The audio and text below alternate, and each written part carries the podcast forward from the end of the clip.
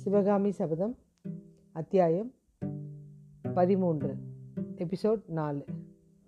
தெகுமர சமணர்கள் அப்படியே குகையை சுற்றி உட்காந்துருக்காங்க அப்படியே அது உள்ள நெடுமாறன் போகிறான் பாண்டியன் போனால் தலை கிருகிருக்குது அந்த புகையினாலேயும் அந்த வாத்திய சவுண்டுனாலேயும் ஒரே குழப்பமாக இருக்குது அப்படியே ஒரு மாதிரி கிருகிருந்து சைலண்ட்டாக நிற்கிறான் ஓடி போயிடலான்னு நினச்சான். இருந்தாலும் முடியல அவனுக்கு. அவங்க வந்து பார்க்குறாங்க அங்கே நடுப்புற ஒரு சிறுவன். அவங்ககிட்ட அந்த மந்திரத்தை ஜெபிச்சிட்டே இருக்காங்க. கொஞ்ச நேரத்துக்கு அப்புறம் அவனுடைய உடல் ஆடுது. உடனே இவங்ககிட்ட சொல்கிறாங்க பார்ப்பா இந்த சிறுவனுக்கு வந்து நாங்கள் பயங்கர சக்தியை கொடுக்குறோம். அவன் உயரத்துக்கு போகிறான் வானத்தில். அங்கேருந்து பத்து வருஷத்துக்கு முன்னாடி நடந்ததும் பின்னாடி நடந்ததும் சொல்லுவா. நீ கவனமாக கேட்கணும் அப்படின்றாங்க. சரி இப்போ அந்த பையன் வாயை அசைது தம்பி எல்லாம் தெரியுதா? மிதக்கிற மாதிரி இருக்கா?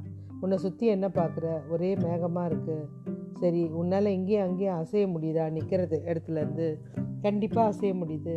அப்போது முன்னாடி நடந்ததை சொல்ல முடியுமா? உடனே நெடுமாற சொல்கிறான் முன்னாடி நடந்ததெல்லாம் வேண்டாம். இப்போ நடக்க போகிறத சொல்ல சொல்லுங்கள் வாதாபி யுத்தத்தை பற்றி நடக்கிறத சொல்ல சொல்லுங்கள் சரி அதை பற்றியே சொல்லு. அப்படின்னோடனே அந்த பையன் சொல்கிறான் வாதாபி போர் நடந்துட்டுருக்கு. பயங்கரமாக நடக்குது. இதெல்லாம் தலைமையேற்று நடத்துறது ஒரு பாண்டிய குமாரன் தான். அவர் தான் சண்டையில் முதன்மையாக இருக்கார். மாமல்லர்லாம் பின்னாடி இருக்காங்க. அவர் தான் எல்லாரையும் சண்டை போட்டு ஜெயிக்கிறாரு. மீன் கொடி பிரதானமாக பறக்குது. அப்புறம் மாமல்லருக்கு ரொம்ப சந்தோஷமாயிடுது. தம்பி இதுக்கப்புறம் யார் ஜெயிச்சா? ஜெயிச்சது யார்? நம்ம பாண்டிய மன்னன் தான். அவரோட சக்தியால் தான் அந்த போரே நடந்து வெற்றிகரமாக முடிஞ்சிருக்கு. அடடா எல்லா தலையும் உருள்றதுக்கு காரணமும் அந்த வீரன் தான். அவனுக்கு துணையாக இன்னும் நிறைய வீரர் இருந்தாலும் இந்த மீன் கொடி பறக்கிற நெடுமர பாண்டியன் ரொம்ப சிறந்து போர் பண்ணுறான் எல்லாரும் நெடுமாறன் வாழ்க வாதாபி வீழ்க அப்படின்னு கத்துறாங்க. அவன் சொல்ல சொல்ல இவனுக்கு அப்படியே பெருமிதமாக இருக்குது. இருந்தாலும் விதிக்கிட்டு உட்காந்துக்கிறான் திடீர்னு அந்த பையன் சொல்கிறான் சைலண்ட்டாக இருக்கான். என்னன்றாங்க? மாமல்லர் இப்போ வந்துட்டுருக்காரு வந்தவொடனே மாமா நம்ம ஜெயிச்சிட்டோம் அப்படின்றான் அந்த பையன். உடனே ஒரு சைலண்ட்டாக பார்க்குறாரு நம்ம ஜெயிச்சிட்டோம். நம்ம வெற்றி கொண்டுட்டோம் அப்படின்றான் உடனே ஒரு சைலண்ட்டாக பார்த்துட்ருக்காரு உடனே சொல்கிறாரு நம்ம வெற்றி கொண்டுட்டோம் கரெக்டு தான். ஆனால் நீ வெற்றி கொண்டது தான் என்னால் ஏற்றுக்க முடியல பாண்டிய பதறி. எனக்கு வர வேண்டிய புகழெல்லாம் நீ எடுத்துகிட்டு போயிட்டியா? அப்படின்னு வாழை உருவி வெட்டுறாரு.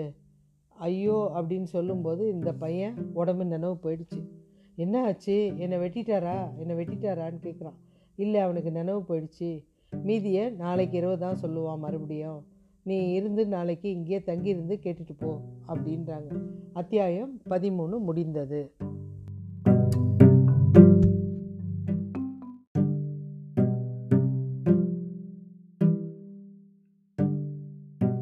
சிவகாமியின் சபதம் பார்ட் ஃபோர் அத்தியாயம் பதினாலு. மறுநாள் விஜயதசமி காலையில் கீழ்தளத்தில் சூரியன் உதைக்கிற நேரம் காஞ்சி மாநகரம் அப்படியே ஒரு போர்க்களமாக நிற்குது பெரிய பெருமை வாய்ந்த பல்லவ அரண்மனை வாசலில் மாமல்லர் நிற்கிறார் பெரிய பூஜையெல்லாம் முடிச்சுட்டு சடங்கெல்லாம் முடிச்சுட்டு ருத்ராச்சாரியார் பெரிய பெரிய ஆளுங்கிட்டெல்லாம் ஆசீர்வாதம் வாங்கிட்டு அவருடைய அண்ணன் கௌன மகாதேவி பட்ட மகிழ்ச்சி கிட்ட ஆசீர்வாதம் வாங்கிட்டு பட்டத்து யானை மேலே ஏறி போகிறதுக்கு முன்னாடி வனமாதேவி கிட்ட வந்து வரேன்னு சொல்லிட்டு விடை பெற்றுட்டு அரண்மனை மாட மாளிகை எல்லாத்தையும் ஒரு ரவுண்டு பார்த்துட்டு அப்படியே கிளம்புறாரு. முரசு முழங்க யானை மேலே ஏறி உட்காந்துட்டார் முன்னுக்கும் பின்னும் யானைகள் அடி அடிப்படைய குதிரைகள் ஓட எல்லாம் அப்படியே கிளம்புறாங்க. ஊர்வலம் போயிட்டுருக்கு. ராஜ வீதியில் ரெண்டு பக்கமும் பெண்கள் மா மாடியில் நின்றுட்டு தாமரை பூவும் ரோஜா பூவும் நறுமண மலர்கள் மஞ்சள் கலந்த அரிசி எல்லாம் போட்டு சக்கரவர்த்தியை ஜெயவி பவ அப்படின்னு சொல்லி எல்லாம் ஆசீர்வாதம் பண்ணி அனுப்புகிறாங்க போர்க்களத்துக்கு ஊர்வலமாக போகிறாங்க போர்க்களை போயிட்டே இருக்குது சமுத்திரம் மாதிரி கட்டு கட்டிய தூரம். வடக்கு கோட்டை வாசல் அகழிக்கு பக்கத்தில் வந்தவொடனே மாமல்ல சக்கரவர்த்தி கடைசியாக விடைபெறுறதுக்கு மணவன்மன் கிட்ட வராரு.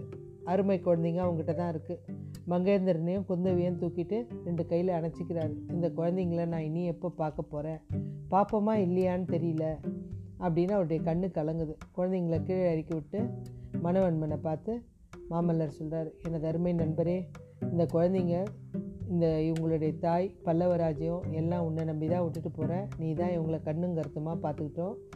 திரும்பி வரும்போது ஒப்படைக்கணும். மணவன்மரே பரஞ்சோதி அபிப்பிராயப்படி தான் நான் திருக்கழகுண்டத்துக்கு போகிறேன் அங்கே ஒரு பகுதி படையை விட்டுட்டு போகிறேன் ஏன்னா பாண்டிய குமாரன் அவனுடைய படையும் காஞ்சிக்கு அபாயம் வரும்னு நினைக்கிறேன்.